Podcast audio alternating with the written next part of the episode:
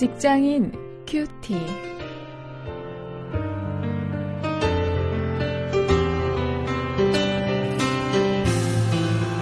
여러분 안녕하십니까? 7월 26일 오늘 사도행전 26장 1절부터 8절 말씀을 가지고 일터 전도에 대해서 다시 한번 생각을 해보겠습니다.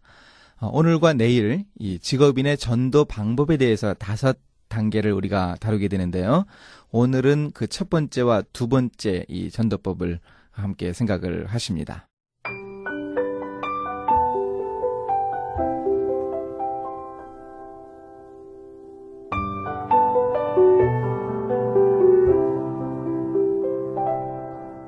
아그리빠가 바울더러 이르되 너를 위하여 말하기를 네게 허락하노라 하니 이에 바울이 손을 들어 변명하되 아그리빠 왕이여 유대인이 모든 송사하는 일을 오늘 당신 앞에서 변명하게 된 것을 다행히 여기옵나이다. 특히 당신이 유대인의 모든 풍속과 및 문제를 아심이니이다. 그러므로 내 말을 너그러이 들으시기를 바라옵나이다. 내가 처음부터 내 민족 중에와 예루살렘에서 젊었을 때 생활한 상태를 유대인이 다 아는 바라. 일찍부터 나를 알았으니 저희가 증거하려 하면 내가 우리 종교의 가장 엄한 팔을 쫓아 바리새인의 생활을 하였다고 할 것이라. 이제도 여기 서서 신문 받는 것은 하나님이 우리 조상에게 약속하신 것을 바라는 까닭이니 이 약속은 우리 열두 지파가 밤낮으로 간절히 하나님을 받들어 섬김으로 얻기를 바라는 바인데 아그리빠 왕이여 이 소망을 인하여 내가 유대인들에게 송사를 받는 것이니이다. 당신들은 하나님이 죽은 사람 다시 살리심을 어찌하여 못 믿을 것으로 여기나이까?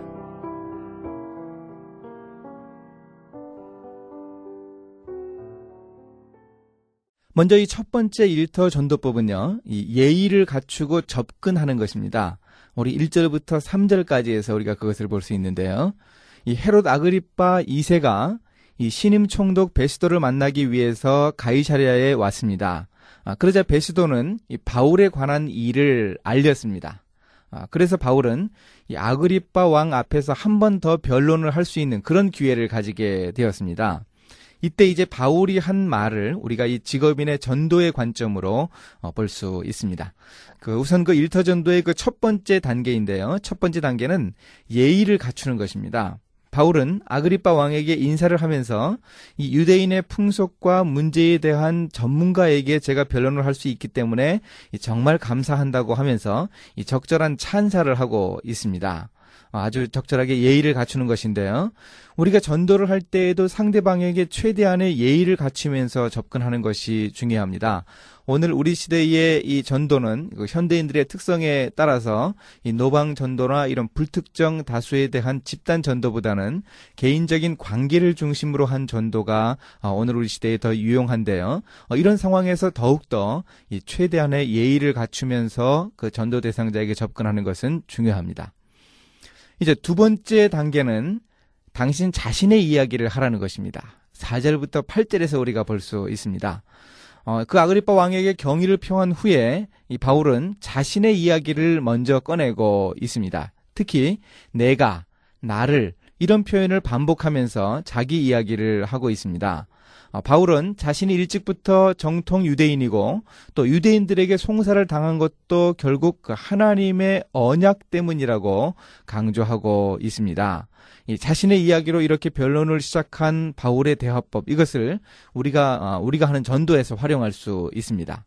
그 일터에서 동료들에게 뭐 대단한 사람의 성공담이나 뭐 철학적인 이야기를 하기보다는요, 또 성경 교리에 대한 이야기를 하기보다는 우리 자신의 소박한 이야기로 말문을 열 수 있습니다. 내가 지금까지 어떻게 살아왔는가, 또 내가 어떤 생각을 하고 있는가, 또 왜 오늘 이곳에서 일하고 있는가, 또 꿈이 무엇인가, 이런 이야기를 나눌 수 있습니다.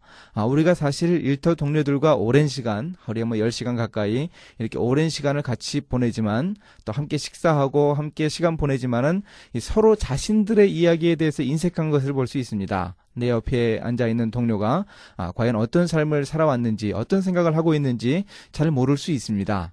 우리가 전도를 할 때 이렇게 시작하는 것이죠. 이것이 일종의 간증 아닙니까? 간증을 시작하는 것입니다.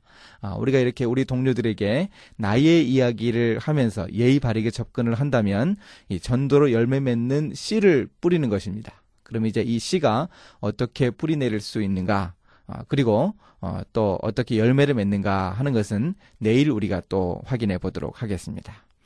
이제 오늘 말씀을 가지고 실천거리를 찾아봅니다.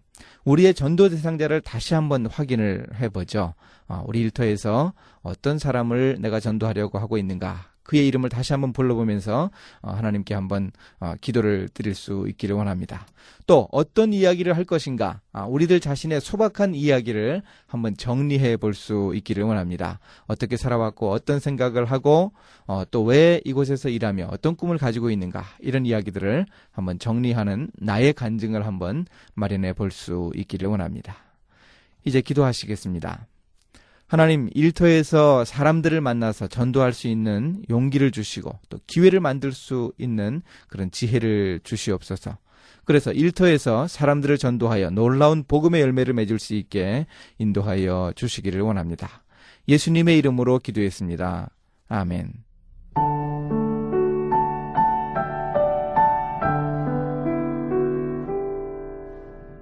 오래전부터 한국 교회가 성장을 멈추었다는 진단이 있었습니다. 많은 교회 예배 참석 통계를 통해서도 확인할 수 있죠. 교회가 성장을 멈추었다는 것은 성도들이 전도를 잘하지 않고 전도를 하더라도 그 효과가 적다는 이야기입니다. 지금도 많은 교회에서 총동원 전도 주일이나 노방 전도와 같은 행사 위주의 전도를 많이 하고 있습니다. 하지만 인격적인 교제를 통한 관계 전도는 많이 사라진 것 같아요. 이 기본적인 전도인 관계 전도를 통해서 직장의 동료와 가족과 이웃을 주님 앞으로 인도할 수 있어야 합니다.